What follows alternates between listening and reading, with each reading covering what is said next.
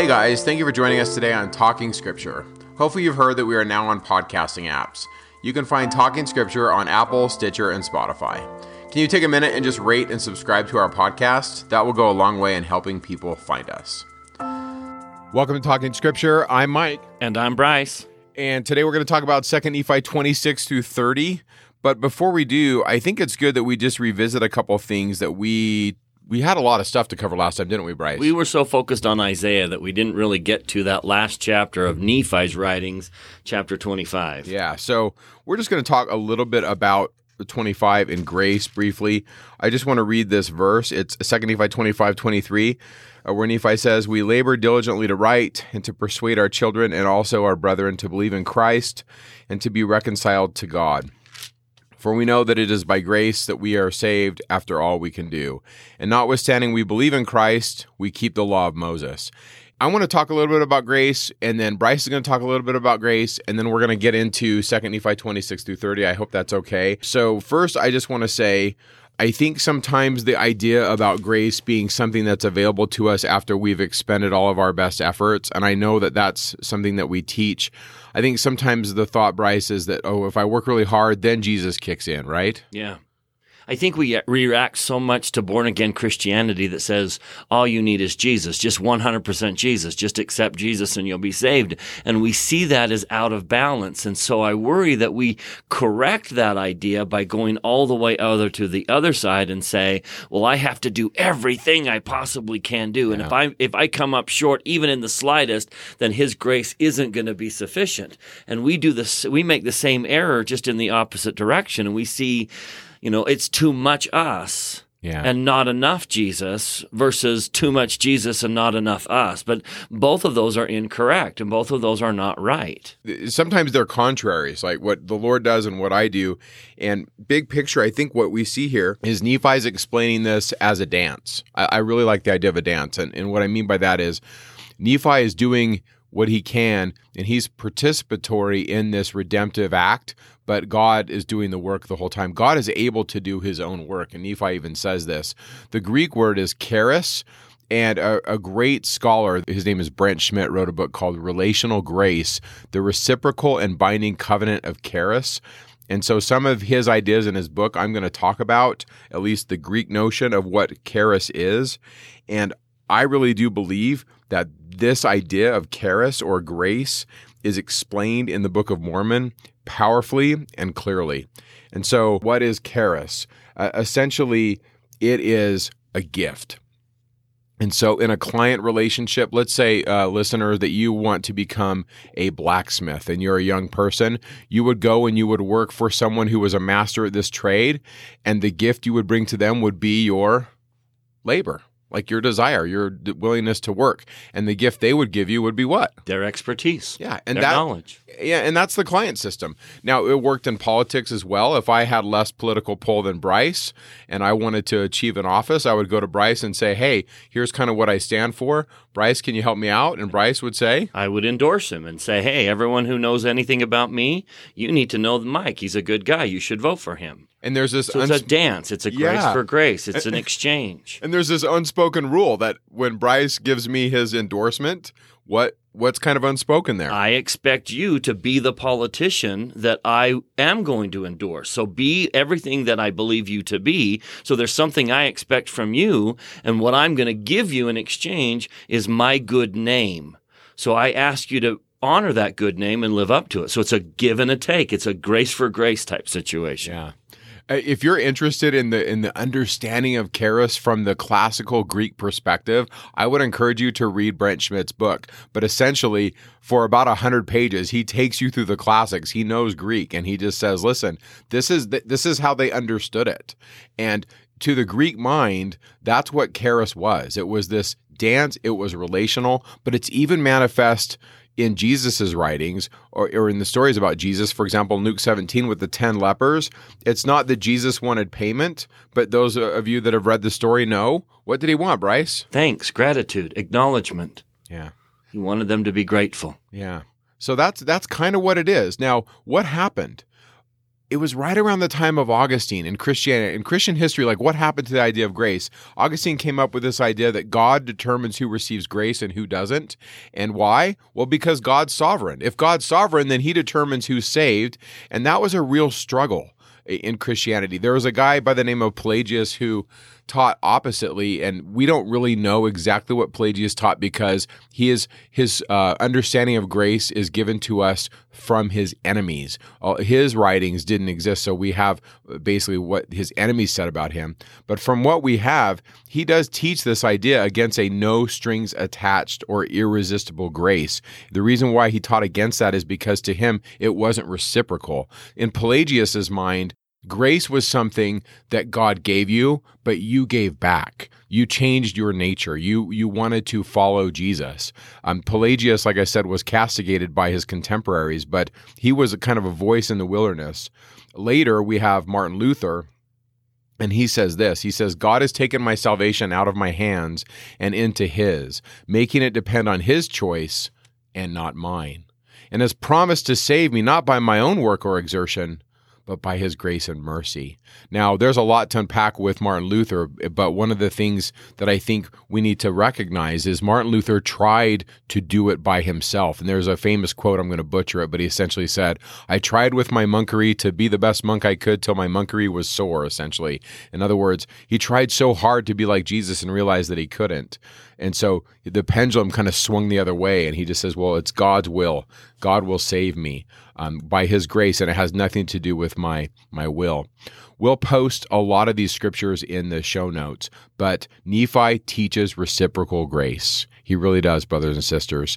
Um, he teaches that it's in Jesus that we're saved, but yet at the same time, Jesus expects something. The Book of Mormon teaches the nuances of charis.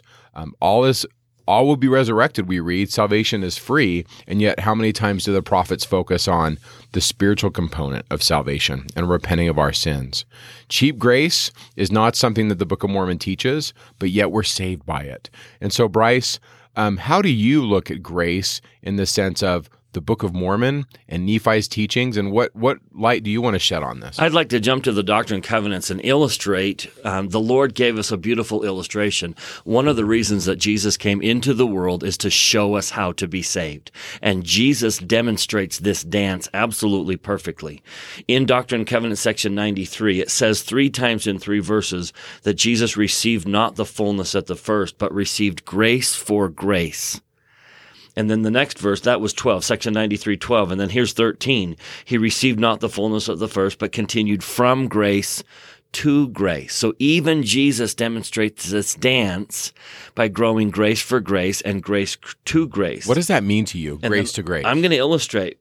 But I want to point out in verse 19, Jesus then says, This is given to you that you might know how to worship and that you know what to worship, and you may come unto the Father, and in due time receive of his fullness. Verse 20, For if you keep my commandments, ye shall receive of the fullness, and be glorified in me as I am in the Father. Therefore I say unto you, you shall receive grace for grace. Now let me put two scriptures together and see if I can illustrate, you know, a common approach to grace for grace. One scripture is in section 93. It's very clear. Verse 28. He that keepeth his commandments receiveth light and truth. There's the gift from God. That's the just, if you keep his commandments, he gives you light and truth. That's his grace to us, his goodness. If you keep his commandments, he gives you light and truth. Now, earlier in Doctrine and Covenants, section 82, it says, Unto whom much is given, much is required. So when you have more light and truth, your grace to God is that you obey that light and truth. And there's your part of the dance. So those two go hand in hand. God gives you light as you obey. That light pushes you to a higher level of obedience. And your gift to God is that you rise up and you obey, which if you do, he will give you light and truth. So let me illustrate. Imagine walking, my life is like this room that Mike and I are in. There's a lot of books and desks, and there's some papers. And this room is a mess. My life is a mess. And I walk in. Now the room isn't really a mess. I just wanted to. this Actually, is it an. I got I got books everywhere. Bryce is telling the truth. He's trying to be nice, but no, it's okay. I it, it's a mess. I don't know what to stop reading. But go on. So I walk into this room, and this is my life, and all I have is a little bit of a candle. I come into the world with a little bit of light. And by that light, I can see that the furniture is a mess, the table's a mess, the chairs are a mess. And by the light that I have, I tidy up, I clean up the desk, I clean up the chairs. Now, based on our first scripture, if I obey, what grace do I receive from him? Light, added light. And so because I tidied up the room, he gives me a little bit of light. Now, when my light increases, what am I going what's going to happen? I'm going to notice the books on the shelves are kind of in disarray. And I'm going to tidy up the books. Now, ready, brothers and sisters, for a very critical question. Why didn't I fix the books when I tidied up the desk? I couldn't see them. Do you see how that works in our lives? I didn't have the light to see that the books were, were in a disarray. I could see the desk, I could see the chair, and that's what I fixed. But I couldn't see the books. I didn't have enough light. And now that I have tidied up the books, God's grace to me is that He's going to grant me more light. And with that added light, I'm going to see things I didn't see before. And when I see those things that need to be fixed, I'm going to make adjustments in my life. And when I make adjustments in my life, I'm going to receive added light. That is grace. It's grace for grace. It's grace to grace. And that's how Jesus saves us. We do what we can. He gives us light and help. We take that light and help and do more than we, than, than we have been doing in the past. We get a little bit better. And when we get a little bit better, he gives us more help and more light. And we take that light and we see things that we need to fix and we do it. Now, if you don't understand this project process, it's going to seem to you that you're actually getting worse because you're going to try to get better and you're going to see problems in your life. But you need to understand that that isn't evidence that you're not growing. That's actually evidence that you're growing. You're seeing things you didn't see before, and that means you have added light. It's almost like a contrary. You're growing and you see that you're not growing. Yeah, Or you see the growth that you don't have. right. By the way, Bryce, I But just want to add this. I just want to add this that God meets you where you're at. That's right. Wherever you are, He'll meet you. But yeah, go on with Whatever light you have, you take that light and clean up the room, and he'll give you more light. Now, we need to be careful because as we look around and see each other, you don't know what light the other person has. So we can't judge each other. We can't compare ourselves to each other. Just be faithful to the light you have. So let me sum all this up in a verse that we're going to get to in this week's scripture block. If you'll go to Second Nephi chapter 28, is an absolute beautiful summary of how this works in everyday lives. And Nephi just nailed it. Now, Nephi's the very person that says we're saved by grace after all we can do. But I would tie these verses together. You've got to tie that verse. You're saved by grace after you do something. You get grace. And then when you get grace, you're required to do something. And now 2 Nephi chapter 28 verse 30. Here's a beautiful summary of how the dance works with God. Ready? For behold, thus saith the Lord God, I will give unto the children of men line upon line, precept upon precept. Here a little and there a little, and blessed are those who hearken unto my precepts. See, there it is, hearken unto my precepts.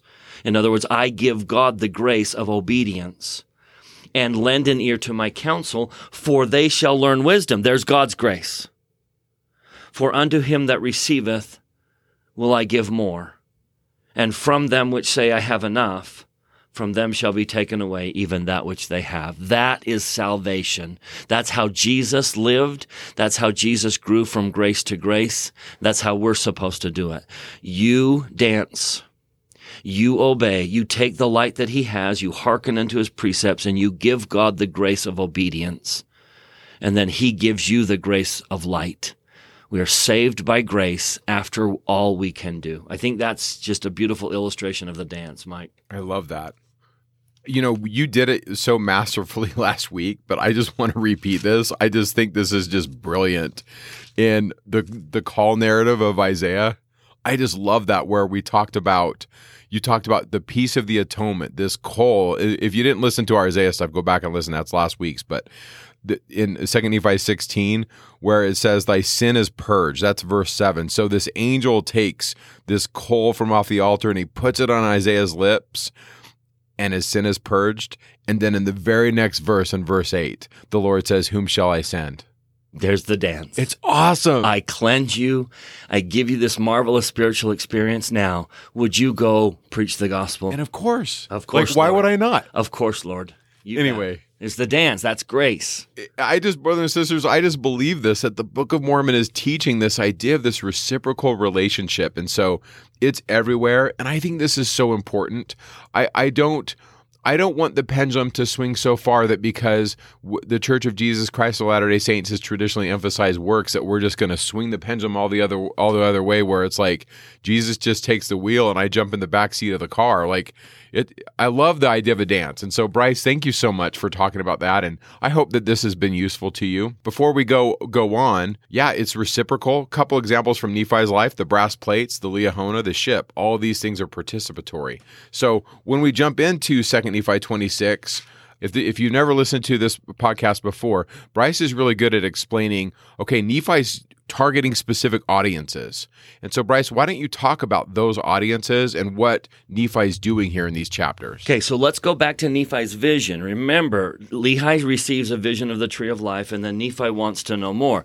But the Lord doesn't give Nephi the symbolic vision. He doesn't show him a tree, a rod, a, a, a building. He shows. He tells him three historical narratives. Chapter eleven of First Nephi is the story of the New Testament Jews and how they were blinded. And, and the Lord is saying, do you see the tree in that story? Do you see the, the mist of darkness that blinded the New Testament Jews to Jesus that was right in front of them? And then the very next story of chapter 12 of First Nephi is the story of the Nephites and the Lamanites. So Nephi gets the, the New Testament Jewish story. He gets the Book of Mormon story. And then in chapters 13 and 14, he gets the Gentiles. And those seem to be the three audiences that Nephi has on his mind. The Jews, his own people, and then the latter days. So coming out of Isaiah, watch what he does. So chapter 24 is the last Isaiah chunk, and then the first oh, eight or 10 verses of chapter 25 is really just how to get more out of Isaiah. He gives us some wonderful suggestions on how to get more out of Isaiah. Now notice in verse 9, now he turns his attention to the first group, the Jews. So 9 through 19 his focus is on the Jews. And he's trying to say the very thing that the Jews got wrong. The blinder to the Jews is they missed Jesus because he wasn't the Messiah they wanted. And so you'll find him saying in these verses, look, don't reject Jesus because he's not what you want. Look at verse 18. He shall bring forth his words unto them which words shall judge them at the last days, for they shall be given of them for the purpose of convincing them of the true Messiah who was rejected by them unto the convincing of them that they need not look forward any more to a Messiah. So that's the Jewish blinder, that Jesus wasn't the Messiah they wanted. And so Nephi's addressing that.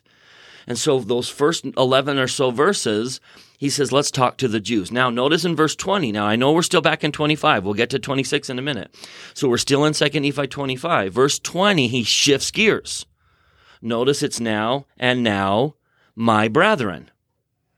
I have spoken plainly so that you cannot speak. And from here on out, he's speaking to his brethren. Notice he'll say things like verse 23 We labor diligently to write to persuade our children. Or that famous verse in verse 26 We talk of Christ, we rejoice of Christ, we preach of Christ. Why? So that our children may know what source they need to go to. Verse 28 And now behold, ye are my people so Nephi's talking to his people, and that continues into chapter 26. So now we get to this week's block. 2 Nephi 26, he begins with, And after Christ shall have risen from the dead, he shall show himself unto you, my children. So he's still speaking to the Nephites and the Lamanites. And he says some wonderful things. But then in verse 11, he ends, he's done with the Nephites. He, he points out that the Savior's, oh, well, maybe we ought to put in verse 7 Oh, the pains and the anguish of my soul for the loss of the slain of my people. He has seen how the story ends. And he knows the Nephites are going to be destroyed and the Lamanites are going to kill him. And so he anguishes over that. Verse 9, but he knows that the Savior is going to appear to his people. and they will feel the nail marks in his hands, and that they'll live in a period of peace. So Nephi has seen the Nephite history. So then in verse 11, he's done. He ends with that. And notice in verse 12, right there in the center of the verse, he now begins to speak about the Gentiles. So, and that's going to carry the rest of 26, all of 27, all of 28, all of 29. So that's his audience. His audience is really the Gentiles in the latter days, the prop, the the faithful and the unfit. Now remember, Nephi saw that there would be good Gentiles and not so good Gentiles. There would be disobedient, wicked Gentiles and righteous Gentiles. But he's going to speak to the Gentiles. He is speaking to our day. So this is profound literature. This is marvelous scripture, brothers and sisters. This is a prophet using his seeric eyes to see the very problems in the society in which we live. And I think knowing this makes it relevant, but I think I think addressing this, like if you're teaching a class, showing them this makes it so important. Yep. Here are the things Nephi saw. So let me just give you a little bit more structure. Chapter 26, verse 14. Behold, I prophesy unto you concerning the last days. Turn to chapter 27. But behold, in the last days. Go to chapter 8 and point out in the chapter heading, many false churches will be built up in the last days and then chapter 29. But behold, there, there shall be many in that day. So everything, 26, the rest of 26, all of 27, all of 28, and all of 29 are here are the problems I see with the latter day. So beware. He's waving his arms, saying, Here are the dangers for those of you who are faithful. Here are the dangers of your society. So, Mike, should we just jump in chapter by chapter, or should we go? How do you want to handle this? Because Yeah. 28 is really the heart of here's the problem. So, here's a little bit of a structure. So, 26, he says, here are in general, the problems that I see. So, no, no, notice, for example, he says in verse 20, pride is going to be a major challenge. 21, many churches. This is 2 Nephi 26, pride in 20, many churches in 21, secret combinations in 22. And then he shows Jesus isn't that way. Here's the way of Jesus. Verse 29, there's going to be a lot of priestcraft. And then he defines that. Priestcraft is when men preach and set themselves up to be a light unto the world. And they, they don't labor for Zion. They don't labor for their brother. They don't labor for the goodness of God. So that's kind of an introduction. And then in 27, he talks, eh, this is really Isaiah. This is the JST of Isaiah 29. I like to call it Isaiah 29 Redux. Yeah. I- the way I see it is Isaiah is there, Nephi has it, and he's packaging it. Yep. And he's like, let me explain to you what this is saying. And Isaiah, way back in his day, talks about a book. He talks about the apostasy. So, verse 5 the Lord hath poured out upon you the spirit of deep sleep. Ye have closed your eyes, ye have rejected the prophets, your rulers and the seers hath he covered because of your iniquity. So clearly that's an apostasy period in the which, verse 9, the Lord would bring forth the words of a book and that the book would be delivered to an unlearned man. And then there's prophecies here about what Joseph Smith would do with that book. He mentions in verse 12 that there would be three witnesses. He mentions in verse 13 that there would be eight witnesses. He talks about the little experience with Charles Anthon that the learned were not able to read the book, but the unlearned were. And then the whole idea here is verse 29 in that day, if you read the book, if you don't reject the book because of your preconceived notions, if you read the book, the deaf will hear the words of the book, and the eyes of the blind shall, shall see out of obscurity and out of darkness. I think that ties into Isaiah's call in his call narrative where the Lord talks about their ears and their eyes and their hearts. I really like looking at this chapter 2 Bryce as okay, it's Joseph Smith, but it's you. Yeah. When you uh, you know, You are the You're the- unlearned yeah. that takes the book and meekly and humbly reads it and, and remembers that God is great and that I am just, I'm, I'm, as King Benjamin would say, my own nothingness. And when we are the unlearned people with the book, you're right, Mike. This is us. Yeah, I you know, it's verse 11 of Isaiah 29 and it's verse 18 of 2nd Nephi 27 where the learned says, I cannot read it. And I had a, a really wise friend to me one time say this. He was a bishop in uh, the Chicago where I was serving. And he said to me, um, Elder Day, this is fulfilled every day. And I'm like, what are you talking about? I, I, I see this as a historical thing. And he said to me, every time a young elder or sister missionary says, Read this, I pray thee, and they say, I cannot read it, for it is sealed unto me, the book is sealed to them, and they can't see it.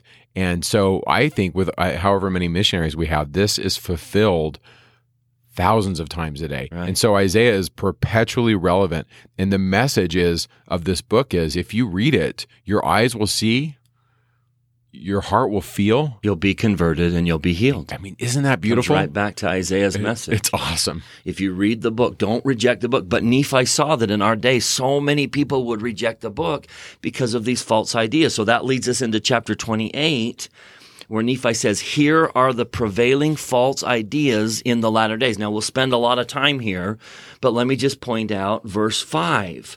One of the most common prevailing ideas in the latter days is the end of verse 5 that there is no God today. For the Lord and the Redeemer have done his work and he has given his power unto man. And you begin to see that all throughout this chapter. Verse 29, we, woe be unto him that say, we have received the word of God and we need no more word of God, for God, from God, for we have enough.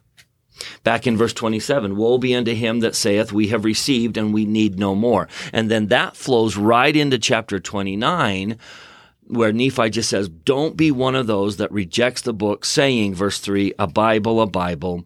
We have got a Bible, and there cannot be any more Bible. And that really is one of the prevailing blindnesses in our day. People are blind to the Book of Mormon because they say, We have the Bible, we don't need any more. And so Nephi specifically singles out that particular false doctrine and gives us a whole nother chapter about it. And that's chapter 29. So there's kind of the structure. We begin in a general sense in 26, prides, you know, secret combinations, many churches, 27 the book 28 the doctrines that the false churches teaches and then verse 29 one particular false doctrine and that is that there's no more revelation today all we need is the bible everything that god wants us to know is in the bible and that is 29 yeah, so how do we handle this? I think Bryce, I think one way to handle this is to really take a look at 28 because I really think Nephi has a bead on 2020 a culture. Like how are we today? And what you know what kind of people are we? Uh, there's a chart we'll put in the show notes of just all the different what what this uh, author of the chart wrote was the ways of the devil in second nephi 28 3 through 30 and some of these really hit home. I highlighted a few of them. One of the ones that i really hit on was this idea of skepticism. So in verse 6 it says basically um, say there if you say there's a miracle wrought by the hand of the lord believe it not and I see that especially out there with the internet. Like someone will share a faithful experience, or there might be a faithful experience from church history, and people love to just get on and pile on and debunk it and say, don't believe it. And yet, the Book of Mormon exists. Like we have to explain it. We have to explain the miracles that people have. And I don't think they're exclusive just to people who are members of the Church of Jesus Christ of Latter day Saints, are they, Bryce? I mean, people experience the divine. We can't even explain it. Right. And so the skeptical world says don't believe it. And there's this tension between the miraculous and the skeptical. And one of the culprits in that one of the targets is the translation of the Book of Mormon. They'd like to think they'd like to reduce it to a very understandable human process that Joseph Smith wrote this book. And yet they can't explain the miracle of the Book of Mormon. They can't explain the things that Joseph, there's no way Joseph knew. The Book of Mormon came forth in a miraculous way. It was a miracle the, you can't read the Book of Mormon without concluding that there is no way Joseph Smith could have brought this forth. It was a miracle. But our culture is so anti-miracle, so anti, we have to explain it scientifically. There has to be a logical explanation. And we brush away the miracles of God and we try and find a logical explanation that it wasn't wrought by God. And yet there's also this idea out there that okay, God exists, but he's kind of out there in the void and he's letting us do whatever we want, essentially almost like a deist worldview where okay, God wound up the universe uh, if it were a clock and he put the clock over here on the shelf and he's doing his thing and we're just kind of buzzing around. That's verse 5 where it says the Lord the Redeemer has done his work, but he's given his power unto men. Yeah. And yet I also believe Bryce, I also believe part of this. In other words, God has given me the keys and says, "Mike, go drive the car, go live your life." But yet at the same time we need to check in with the heavens and and and have this dance that we've talked about. And so and sometimes the, these are they're contrary sometimes. Well, that's how the devil works. He never invents anything new. He just takes a true doctrine and he twists it.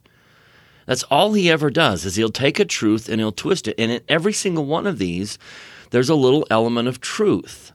But it doesn't necessarily excuse the twist of the truth. So be smart enough to recognize the truth and the twist of the truth. Like yeah, God does allow us to, He does grant us agency and He does let us live our lives. But the twist of that is he, we're so far removed from God that we can't call upon Him for help, that we're here completely abandoned by God and have to figure out our salvation without Him. Yeah. That's the twist. So I, I, want to do a seven and eight, if that's okay. Yep, Second that one's next. So again, Nephi's waving his arm, saying, yeah. "I see a prevailing theme coming out in the latter days." Yeah. So verse seven, Second Nephi 28, there shall be many which will, will, say, Eat, drink, and be merry, for tomorrow we die, and it shall be well with us. I really think that is very much the hedonistic, pleasure seeking culture that we live in today, which is just, hey, we're just going to do whatever we can. He who dies with the most toys wins. And yet, um, to Nephi, I think Nephi did live in the moment, and I think he did have moments when he did eat, drink, and was merry. But yet, I think he's trying to balance this. And then, if you're someone who, well, let's say you believe in God, I think verse eight is kind of a another step away from verse seven. So, verse eight says, "There shall be many which shall say, Eat, drink, and be merry; nevertheless fear God." He will justify in committing a little sin, yea, lie a little, take the advantage of one because of his words, dig a pit for thy neighbor. There is no harm in this and do all these things for tomorrow we die. And if it so be that we are guilty, God will beat us with a few stripes, and at last we shall be saved in the kingdom of God. And I really think that is kind of a misunderstanding of God's love and God's grace. And and if we think that God is just um, He's merciful, He's filled with mercy, and we emphasize that too much, I think we can justify sin but I think, Bryce, if we emphasize God's justice too much, we do damage as well. So there's almost like a balance that has to be hit. And yet, when you're talking to a group of people, there are those in there that see God as super just, super and the worst thing you could do to those people is to talk about God's justice. Right, right. What they need to hear is God's mercy. The problem with that is people who see God as all mercy and hear a message of mercy are pushed even further out of balance. Right. And the, the key here is what I think Nephi's saying is in the latter days, the devil is going to push true doctrines to an extreme. So instead of seeing God both as just and merciful, and perfectly so, they push them to an extreme and see him as extremely merciful or extremely just. And even though Nephi doesn't really describe the other side, I think we live in a society that has seen that other side, that we've seen God's character pushed to extremes. Now, God is both just and merciful, and He's perfectly so. But to see Him as more mercy than justice, or more justice than mercy, and to diminish the other quality is to see him incorrectly. And when we see God incorrectly, we live a life that loses its moral concept. You take God out of our lives and we lose our morality. You take justice out and we take advantage of the atonement and we don't live our part and it affects our morality. If you take mercy out, then we're terrified of God and it affects our morality. So what Nephi's saying is in the latter days, the true character and nature of God are going to be confused. And people are either going to eliminate God from the society or they're going to push his characters to an extreme and make that almost a vice instead of a virtue. Bryce, what has helped you to really understand and comprehend the true nature of God? Because I, I am going to throw this out there. I really think a lot of us, and when I say us, I just mean people of believers in the Bible, believers in Jesus. There's all kinds of misconceptions about God. So many of Christians don't even view our, our Father in heaven as literally our Father. But here, as a Latter day Saint, a believing member of the church, what has helped you to see who He is? I will say this simply and emphatically I made the leap of faith to gather my information about Him from Him. I went to Him. I humbly went to Him. Now I know that takes a vulnerability and we humans don't like vulnerability, but I went to Him. And I said, Lord, you need to teach me. And I love the, the prayer of King Lamoni's father in the Book of Mormon. Aaron hath told me that there is a God. And if there is a God, wilt thou, and thou art God, wilt thou make thyself man, known unto me? And I will give away all my sins. The only way I think you can come to understand God's mercy and justice and that perfect balance between them is to interact with Him. I like the woman taken in adultery who had an experience with Jesus. And he said, Neither do I condemn thee. But he also said, Go and sin no more. And so to have an experience with him where you feel his justice and you appreciate his justice, but you also feel and understand his mercy, you have to. And I think that's last in our last podcast. That's what made Isaiah such an effective missionary. Once the atonement is a real thing in your life, once you have interacted with heaven, once you have connected with God in very real ways, then he can send you. Then he can say, who shall I send? One of my favorite quotations from Joseph Smith, he, sa- he says, Could you gaze into heaven for five mo- minutes, you would know more about God than everything that has been written about him. So, yes, the scriptures are wonderful, but the scriptures mainly are a tool for coming to know him. You will balance the misconceptions in your life as you have personal experiences with God himself.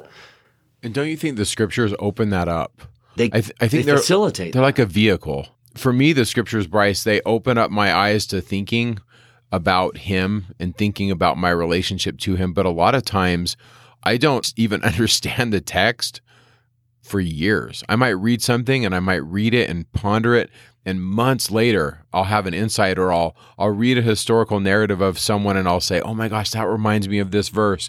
And I'll make a connection with something else and then it will connect to something else and I'll say, "I think I'm starting to get it." And there's yet, the dance, right? It's a Isn't journey. that the dance? Yeah, but it it's just an seems effort. like it takes time. It does. It, it, there's an effort to know him. There's a, an effort to get to know him and to spend time with him and to see his grace and to see his mercy. And we find those attributes in human beings and in our reaction with God. And so the, the antidote to all of these things that Nephi is talking about is to have a personal relationship with God himself yeah. and to go to him. I would hate someone to get to know me by going to the internet and reading what other people are saying about me. You want to get to know me? Call me. Get to know me. Let me into your life and then you'll get to know me. And it's the same thing with God. The only way to overcome that eat, drink, and be merry mentality is to in, interact with him and to sense his mercy and his justice and that balance. Yeah. I think for me also, fatherhood has really helped me to try to get closer to understanding who God is, just interacting with my children and watching them be born and watching them get married and kind of life's experiences. And I think that's one reason why I really like I really like this idea of, you know, people come to earth and there's a lot of people that have never heard of Jesus. But if you come to earth and you live a life, you come to know God through experience. That you come to earth and many of you will fall in love and, and get married and raise children and have your heart broken and watch your parents die. And that's kind of a collective experience of humanity. And I think that's partly why we're here. And yet, I think to Nephi, this is just the way I look at it. I know it's not till next week, but I've got to read this verse. There's this really cool verse at the end of Second Nephi. So the same Nephi who's like, hey, there's the iron rod and there's only two churches, and you know, you're either in the good guys or the bad guys, and you, the Nephi that shocks his brothers, and man, my brothers are such jerks. I love this verse at the end of Second Nephi, where he says in 33 verse 12, he says, I pray the Father in the name of Christ that many of us, if not all, may be saved in his kingdom. I really think Nephi, this is me, I think Nephi grows. Even as he's writing this narrative and he's experiencing the divine, he's coming to know even more. In the series of these podcasts, Bryce and I have talked about even the name of God is revealed to Nephi. And so over the course of time, uh, he grows and he learns and he sees things. And I really think at the end of his life, I can almost see Grandpa Nephi as he writes this and he says, Man, I want everybody to come in. And, and brothers and sisters, that's what I believe about who God is. There's a great quote by Joseph Smith where he talks about this, where he says, while one portion of the human race is judging and condemning the other without mercy, the great parent of the universe looks upon the whole human family with a fatherly care and paternal regard. He views them as his offspring, and without any of those contracted feelings that influence the children of men, he causes the sun to rise on the evil and on the good, and he sends rain on the just and the unjust. He holds the reins of judgment in his hands. He is a, a wise lawgiver and will judge all men, not according to the narrow, contracted notions of men, but according to the deeds done in the body, whether they be good or evil. He will judge them not according to what they have not, but according to what they have. Those who have lived without law will be judged without law, and those who have a law will be judged by that law. We need not doubt the wisdom and intelligence of the great Jehovah. He will award judgment or mercy to all nations, according to their means of obtaining intelligence, to the laws by which they are governed, the facilita- facilities afforded them of obtaining correct information, and his inscrutable designs in relation to the human family. I just love that. I really see Nephi, and he just wants everybody, and that's that's who he is. And so, now let me just point out Yeah. what what Mike just did, everyone. Uh, there's something very significant to what Mike just did and what Mike's talking about. So he's reading a prophecy of Nephi about the problems of the latter days, the misunderstandings, the false doctrines of the of the latter days, and he sees, wait a minute, the solution is to know the character of God. The solution is to identify and know what kind of being God is. And so may I suggest that in Nephi's big picture, the problem in our day is that the world is missing information about God's identity. we're lost. And one of the things that the restoration has done is it has restored the knowledge of God. The, the plain and precious truths that have been brought back in our day primarily deal with the character of God. All of these issues that Nephi's talking about, as you teach this week's block, as you tell, talk to your families, as you have these discussions, I want you to pay attention to how many of the problems that Nephi foresees in our day are related to not having a correct understanding about who God is and his nature and how he feels about us. And if you'll do that, then you'll realize that the solution is to teach the true character of God, to come to know the true character of the Father and the Son. And we do that because in the restoration, those truths have been restored. And we know who he is and we know what he wants to do. And I love what Mike just did. Instinctively, as we talk about problems in our latter days, the solution is to restore in people's minds the correct knowledge of Heavenly Father. Yeah. So let's do that again. If you'll go back to 2 Nephi chapter 28, let's do three false doctrines right in a row 20, 21, and 22. But they all kind of have a thing, it's the same theme. It's a similar theme. Watch for the subtleties of removing God out of our lives. So in verse 20, 2 Nephi 28, 20, for behold, at that day shall he rage in the hearts of the children of men and stir them up to anger against that which is good. Others will he pacify and lull them away into carnal security, that they will say, Hey, everything's great. All is well in Zion. There's no problems. Zion prospereth, and thus the devil cheateth their soul and leadeth them away carefully down to hell. And behold, others he flattereth away and telleth them, There is no hell. And he saith unto them, I am no devil, for there is none. And thus he whispereth in their ears until he grasps them with his awful chains. In other words, he's kind of taking God out of the picture. God isn't here. His standards aren't here. His absolute truths aren't here. Um, and, and many people react to the absence of God with anger. He stirs them up to anger. against him. Other people are pacified because, oh, everything's fine. I don't need to panic. I don't need to work so much on my salvation. I need I don't need to focus so much on what I need to improve. In other words, there's a complacency with mediocrity, even with sin. And then in verse 23, that's because sin doesn't exist. There is no evil. There is no devil.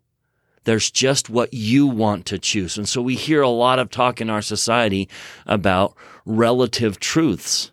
And people will say, well, that's not my truth. Yeah, I have my own truth. I right? have my own truth. And they believe that because God doesn't, they don't believe that God has an absolute truth. They have been lulled into carnal security, into thinking that God's absolute truth has, has been pulled away. And when they've been pulled away, then it's just my truth. There is no evil. There is no God. There's just my truth. Now, I'm going to get, I'm going to mention something, and I, and I recognize there's a lot of people out there that may disagree with me, but to me, this is encapsulated in the world's philosophy regarding the origin of man and the theory of evolution. It seems to me that what man has done is tried to explain their existence without God. They've turned us into animals. We are simply evolved animals. That's all we are. We are evolved animals, therefore we should act like animals, and animals don't have a moral code. There is no evil. Uh, if a buck has no does and over there's a buck with seven does, I can go kill that buck and steal his does. And that's not wrong in the animal kingdom. And it seems to me that what's happening in our society is that humanity is removing God. They are being lulled into a carnal security, into thinking there is no evil. There is no absolute right and absolute wrong. You take the divinity out of us. You take our divine creation out of us. And the only explanation you have left is that we are animals. That's kind of how I see where we are in society is that we have removed God from us and we've turned ourselves into animals. So I'm going to push back a little bit on this because I think that there's some of our listeners out there are thinking, well, wait a second. The church doesn't really have a stance on evolution. I think the issue is what conclusions are you drawing from the evidence?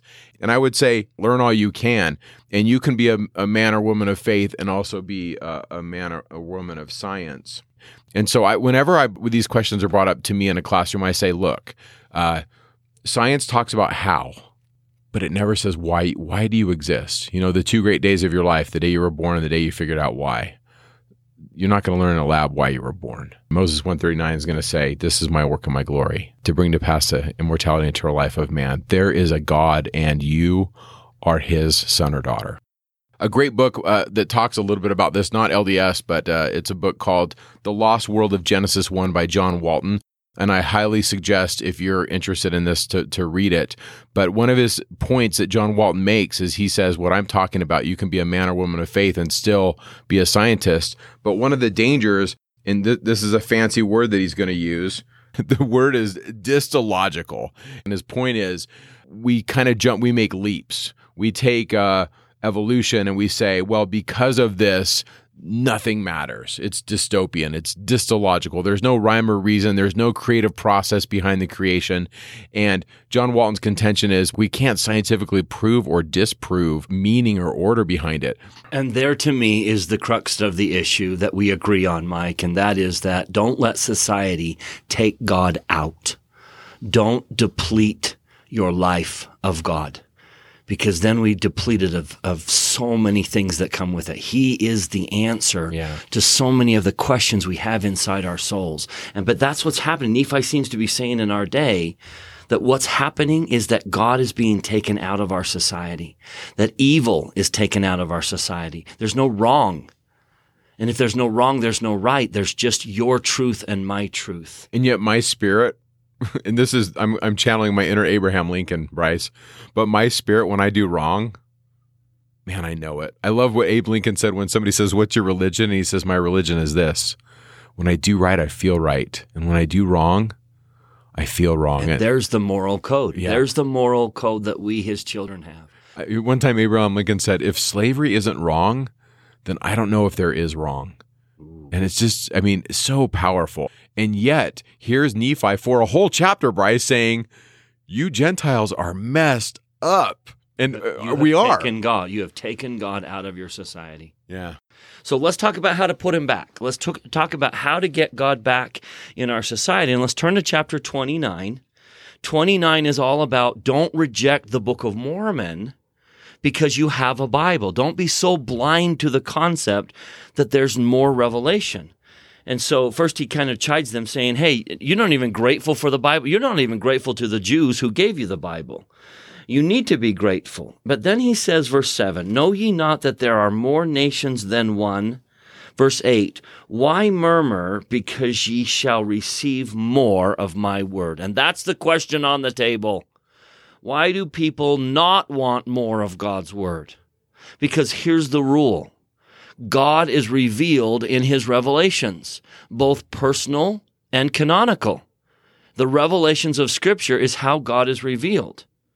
So, verse 10 Because ye have a Bible, ye need not suppose that it contains all my words.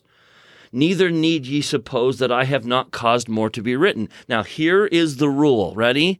Let me declare definitively what I believe God is telling us is his rule with regards to Revelation. Verse 11 I command all men, both in the east and in the west, in the north and in the south, and in the isles of the sea, that they write the words which I speak unto them.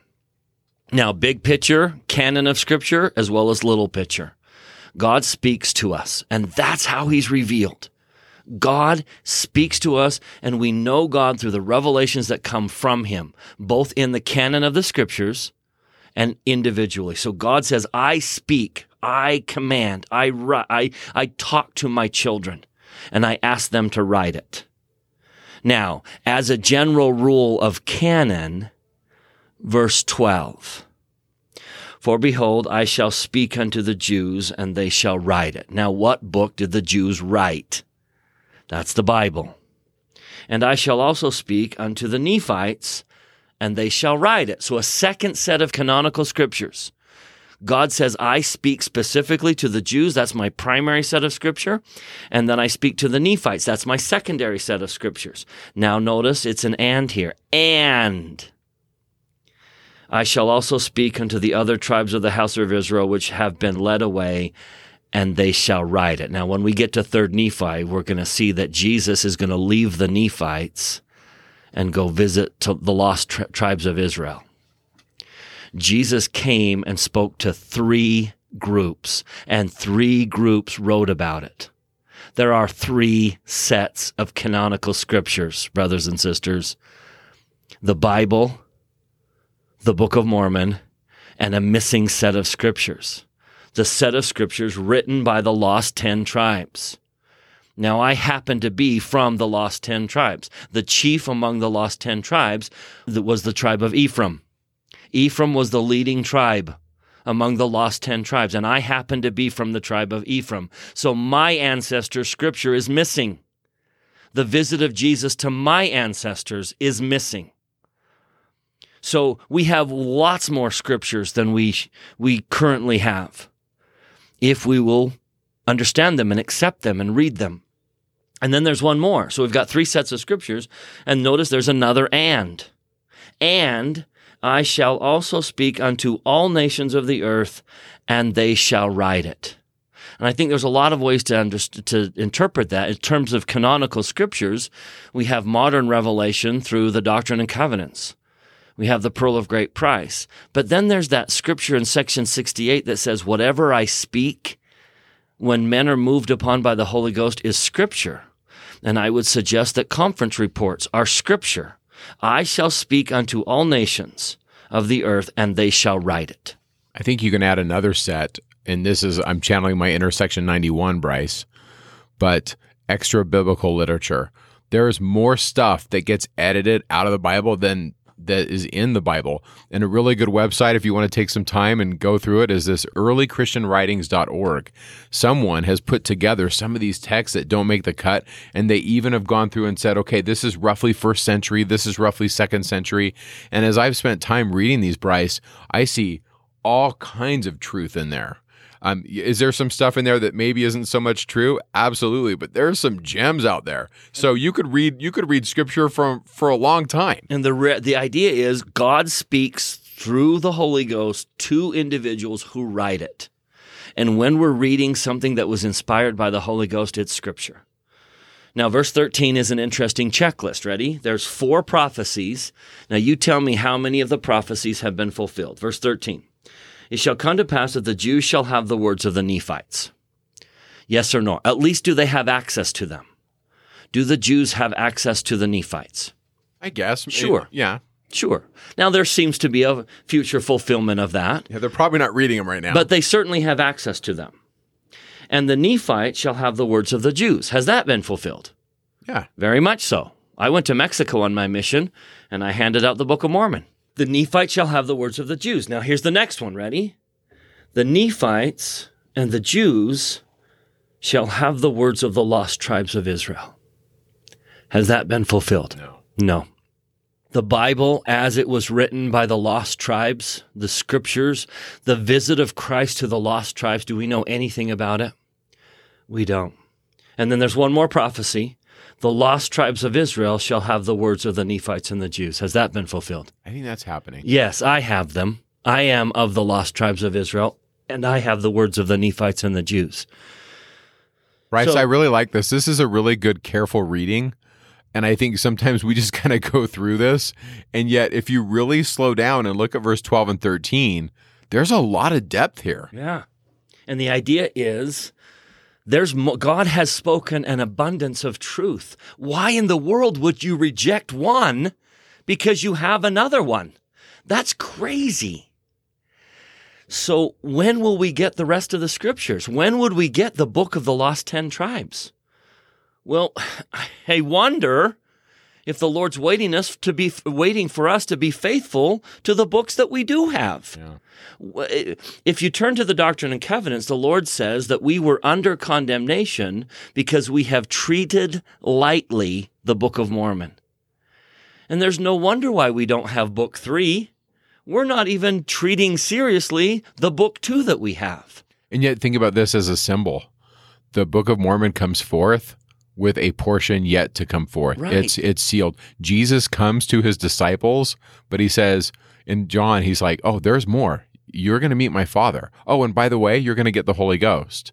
We've got the writings of these of these people, but we're going to one day meet the Savior. In other words, it seems like this is a repeated symbol throughout the the scriptures of that which is lost unto us will be brought back, but not all at once. And it will be brought back as you are faithful to what you do have. So let's pick up on that theme when Jesus comes to third ne- in third Nephi and says, "Look, there's another, there's a whole nother portion of the Book of Mormon you don't have." Hey, where are you? I'm in third Nephi 26. Now this is a great test of when we will get more scriptures. So third Nephi chapter 26, Mormon is writing and says, These things I have written, which are the lesser part, meaning the portion of the Book of Mormon that he knew would be translated. What verse you at? What verse verse 8. Verse Second, eight. Third Nephi 26, verse 8. Okay. These things I have written, which are a lesser portion of the things which he taught the people. And I have written them that they might be in, to the intent that they may be brought again to this people. Now, verse 9. When ye shall receive this, meaning the portion of the Book of Mormon that we do have, which is expedient that they should have first to try their faith. And if it so be that they shall believe these things, then shall the greater things be made manifest unto them. That verse screams out to say so much more is available if you'll be faithful to what you have. Mormon wrote the portion he knew we would have, knowing that that would come first as a trial of our faith. Now, verse 10 if it so be that they will not believe these things, meaning the portion of the Book of Mormon we do have, then shall the greater things be withheld from them. Verse 11 I was about to write them, meaning the greater things. I was about to write them, all which were engraven upon the plates of Nephi, all that Jesus taught, many things that are in the sealed portion of the gold plates. I was about to write them in this portion. Verse, verse 11, but the Lord forbade it, saying, I will try the faith of my people. In other words, my dear sweet Latter day Saint friends, we're doing the same thing the Gentiles do with the Book of Mormon. They're saying, a Book of Mormon we don't need because we have a Bible. And we're saying, we don't need any more scriptures. We have the Book of Mormon. But we could have so much more if we were more faithful to the Book of Mormon. If we read what we had if we found God in the scriptures we do have, he will give us more and more that will reveal himself unto us. I think also that if we don't read what we have, right? We're back to that verse that you talked about with grace earlier, where that which they had is, is taken from them. Another way that I read these verses is in verse 9 when they receive this, which is expedient, greater things will be made manifest. That's verse 9. And then in verse 10, if they won't believe, then the greater things will be withheld. Yeah. I think sometimes if we don't open our minds and we don't spend the mental work to have careful reading, we miss really cool things. And that's one of my goals with this podcast. You know what? You didn't have to come here. Let's talk about some things that maybe you wouldn't get, or let's talk about some things that maybe maybe we've missed and do what I like to call a careful reading of the text. And so sometimes that takes time. Joseph said that about the deep things that are really important take time and study.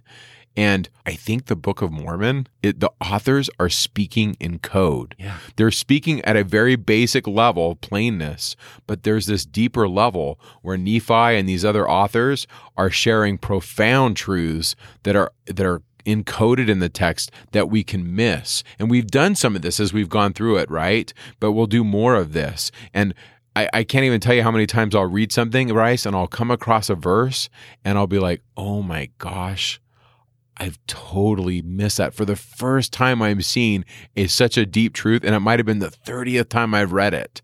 To me, verse 10, greater things will be withheld unto them if we don't read the Book of Mormon. Yep. We miss some of those cool things or we read it as a checklist, or we don't pay the price. Neal A. Maxwell said, Thus the Book of Mormon is like a vast mansion with gardens, towers, courtyards, and wings. There are rooms yet to be entered with flaming fireplaces waiting to warm us.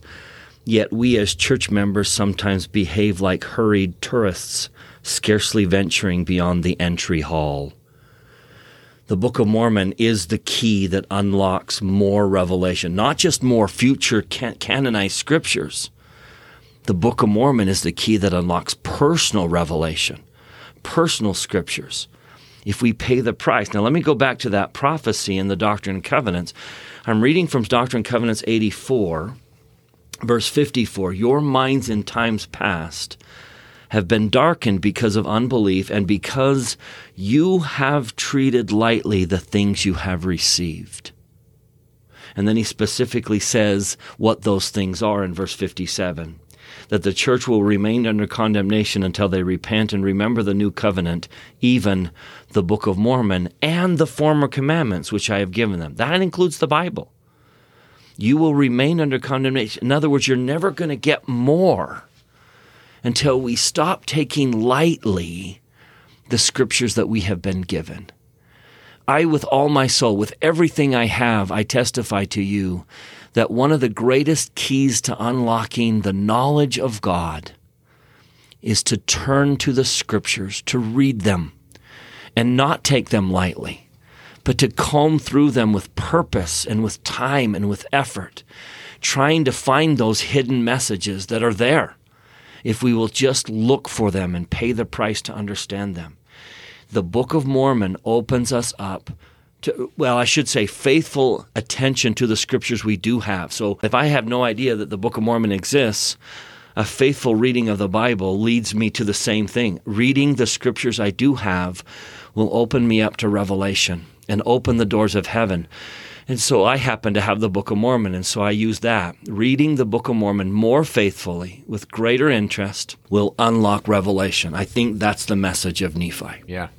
And so, in closing, I, I love uh, Second Nephi 30, verse 5, which says, The gospel of Jesus Christ will be declared among them, wherefore they will be restored to the knowledge of their fathers and also to the knowledge of Jesus Christ, which was had among their fathers. So the text of the scriptures brings you to a knowledge of God. I really like some of the things we've talked about, Bryce, about pondering and thinking about how does this teach me more about our Father in heaven, life experience, real connection. I think real connection with human beings, with our loved ones, with the text and with the heavens is a big part of why we're here. And so, with that, we're going to end Second Nephi next time, where we'll do uh, 30 to the end. Just as a plug for that. Yeah. He shifts gears here in chapter 31 because he's been talking about he to the Jews, to the Nephites, to the Gentiles. And now in chapter 31, he says in verse 2 The things which I have written suffice me, save it be a few words which I must speak concerning the doctrine of Christ. So he's kind of done. His message to the Jews, to the Nephites, to the Lamanites, to the Gentiles is over. And now I want to teach the doctrine of Christ. So next week's block is all about the doctrine of Christ. Yeah. So, with that, we thank you for listening. And as always, if this has been meaningful to you, share it in your circle of influence, share it with your friends. And thank you for listening, and we'll see you next time. Have a wonderful week.